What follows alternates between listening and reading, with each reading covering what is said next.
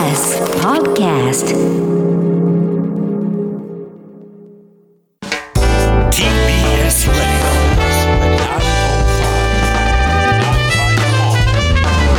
知るわかる動かす荻上チキセッション政府新たな経済対策を今日決定へ政府与党は今日総理官邸で政策懇談会を開き新たな経済対策について議論。対策ではコロナ禍の長期化に対応し18歳以下への10万円相当の給付や事業者支援策などを打ち出す方針です。経済対策の財政支出規模は過去最大の55.7兆円。民間支出などを含む事業規模は78.9兆円に上り政府はこの後の臨時閣議で決定します。経済対策はコロナの拡大防止社会経済活動の再開新しい資本主義防災減災国土強靭化の4本柱で構成。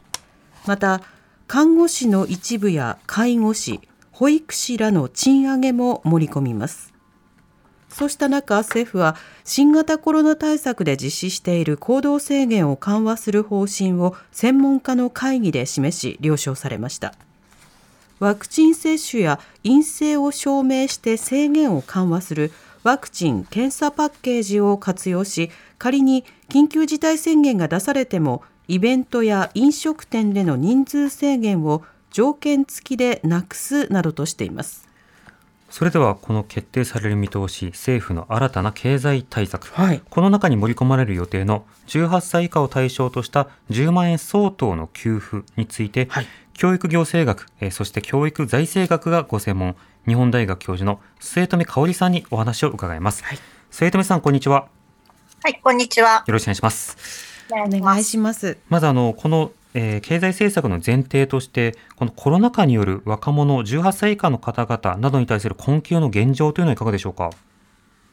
はい、あの、これまでのですね、まあ、自治体の貧困調査なんかによると、まあ、低所得世帯ほど、まあ、減収が、まあ、あの、非常に大きいということが分かっていまして、はいまあ、若者の間でも特に厳しい状況にある方たちほど、まあ、生活が苦しくなっていることは確かだと思います。うん、なるほど。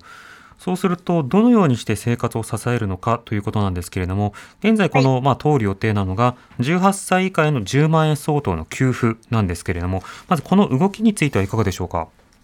あはい、あの基本的にはですね、まあ、子育て世帯ほど、まあ、あの当然ですけどあのいろんな出費が多いと特にあのコロナの中であの休校ですとかあの学級閉鎖になった時の保護者の就労への影響も大きいので、はい。まあこの子育て世帯の給付自体は、まあ、必要だと思っています。うん、なるほど。それ自体が必要ということは、その評価できる点、そして課題点、それぞれいかがでしょうか？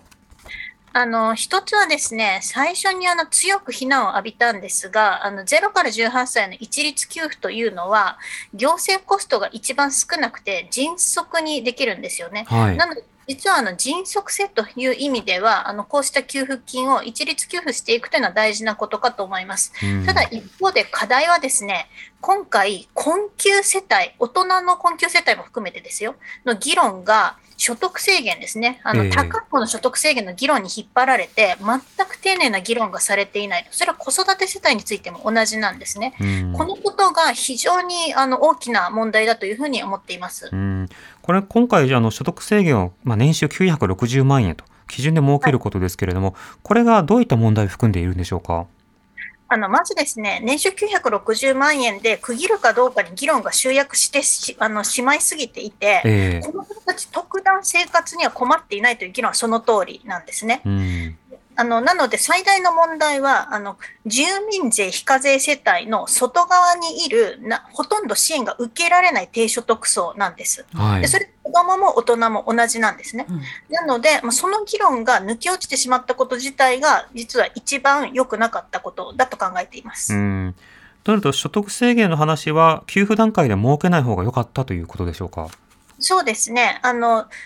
財政学やエコノミストの方たちも基本的な意見は迅速性を高めるためには一律給付をして事後的に所得税等で調整する方式があっただろうとあのプッシュ型に対してのプル型の発想ですけれどもプッシュで一斉に押し出しておいてあのそれはなぜなら迅速にできるからです。はい。で事後的に調整する方式の方があの困窮者も含めて、あるいは住民税非課税世帯の外側の方たちも含めて、早く届いただろうということですね。合わせてすでに疲弊しきっている自治体の現場のコスト削減にもなると、あるいはミスのあの誘発を防ぐということにもなります。うん。それが、あの、事務コストを増やして、なおかつ、まあ、線引きをめぐる妥当性の議論の方に、こう、注目が集まってしまうと、そうしたデメリットがあったわけですか？はい、その通りです。うん。また、あの、クーポンを半額、半額クーポンにするという話も出てましたけれども、こちらについてはいかがですか？クーポンを使えるのは、ある程度のデジタルリテラシーがある層に限られます。んであるいはそのクーポンが何に使えるのかも明らかではないままクーポンをと言われても、おそらくクーポンは景気対策、それからのマイナンバーの普及のためだと思われますけれども、ええ政府が思うような効果が上げられるかどうかは大いに疑問です。うん、なるほど。そうしますと、現金給付の一括給付の方がより良いだろうということになるわけですか？はい、あの困窮世帯への、まあ、緊急支給の意味合いでも、まあ、それから景気対策ですね、ええとしての意味合いでも、あの早い方がいいのは確かです。うん。そうしたその、まあ、迅速性、先ほど来しあの繰り返しておられる迅速性という観点から、まあ、今回、様々な論点というのがあるわけですけれども、では、あの、これ、今回このままあの予算が通っていくということにまななると思うんですけれども、あの、国会でのま承認などを経ないという手続きについてもいろいろと議論がありますが、こちらについてはいかがでしょうか？はい、あの手続き的にもですね、先ほど申し上げたように、今回かなり急ごしらえであることと、あの特にあの住民税非課税世帯の外側にいる低所得層や中途所得層の積み増しいらないのか、あるいはあのうん大人の困窮世帯どうするんだっていう問題なんかについては、ほとんど丁寧な議論がないままここまで来てしまっているので、はい本来であれば国会で与野党を交えて、まあ、確認、それから国民への発信の意味でも、あのきちんと議論をするべきであるというふうには考えます。うん。またその時必要となる論点、今回はその迅速性から一律10万の方が望ましいだろうというご意見でしたけれども、またより必要性に応じた給付を検討するためには、どんな議論が必要だとお感じですか？はい、あの一つはですね、まあ、あの今回もそうなんですが、年齢制限をもう少し柔軟に考えていった方がいいだろうというふうには思います。あのはい。今回18歳で線引きして、あのさらに16から18歳はあのプッシュ型の支援が難しいので、手続きがいるということになってますよね。うんなんですが、あのそういう高校生世代で一律に区切るのか、で学生にもあの、こえー住民税非課税世帯相当は、まあ、給付金がいくということになってますが、はい。であの学生ではない若者ですね、大学や専修学校に行っていない若者の方が実は苦しかったりするんですよね。ああ、そうですね。はい。っていうあの若者、それは大人と同じですよね。あのうん困窮している大人として、じゃあどのように支援をしていくのかといった点も、全くもってあの議論が盛り落ちている。あの同じ若者でありながら、大学や専修学校に行って困窮しているということだけで、あのこあのという条件に適合すれば、給付金なんだけれども、大学や専修学校に行ってない、あるいは辞めなきゃいけなかった若者たちに対しての支援はどうするんだろうと。うんいう年齢やあの住民税非課税みたいな、あまりにもあの乱暴すぎる区切りではないかなというふうな懸念もあります。うん。まあ、そうしたより必要性のあるところをどうするのか。あの、この必要性という議論を政府がする場合には、全体に配るのではなくて必要な人にだけ配ればいいじゃないかっていう議論をすることによって、結局全体には配らないし、でも必要性のある人は誰なのっていうことで何にも配らないみたいな、そうした議論がこう出がちだと思うんですけれども、このあたりいかがでしょうか？はい。あの、今回の960万円の論争を見ててもそうなんですけれども、はい。そもそも高所得者の方がたくさん納税してるんですよね。うん。で、あの、日本を一つのチームだと考えれば、よりチームに貢献している人たちから切り捨てていっているわけですよね。さらに子育てまでしている人たちまで切り捨てているということで言えば、この線引きの議論自体が、あの子育てする世帯、あるいは子供を持ちたい若者たちの心を萎縮させるものであるっていうメッセージには、その強く注意しなければならない。合わせてあの世帯合算した方がいいんじゃないかと。あの夫婦片方どっちかが960万じゃなくて、両方合わせて960万にしようと思ってるんですよ、今、自民党は。えー、はい、でそうすると相当数の世帯が児童手当もらえなくなりますよねっていう、うこの議論の一律化にされようとしている、このコロナでどの世帯も厳しい中でです。で、そのような国で、あの、超少子化が進行しているわけですが、じゃあそれで将来、あの、この国に成長だとか、あるいは少子化の解消あるかと言われれば、むしろあの、逆行する議論を堂々とやってしまったというところに、今回の自民党の所得制限論の、まあ、罪深さを感じています。これがコロナ対策だけでなくて、その後にも影響を与えるのではないかということですか？はい、そうですね。あの、なんていうか、コロナの中で子供を大事にしようという動きが、子供庁なんかの議論で一方でありますが、でも経済的視野もしないね、切り捨てるねっていうメッセージになりましたよねっていう。うなるほど。またその他、あの、様々経済政策、を出しましょうという動きがありまして、予算もつけられていますけれども、この10万円給付以外のあの政策について何か注目というのはいかがですか？はい、あの特にあの低所得者への対策としてはですね、あの給付金以外にあの昨年もあのから実施されているんですけれども、はい、あの福祉の資金としてあの総合支援資金と呼ばれるものがありまして、うん、その総合支援資金のあのま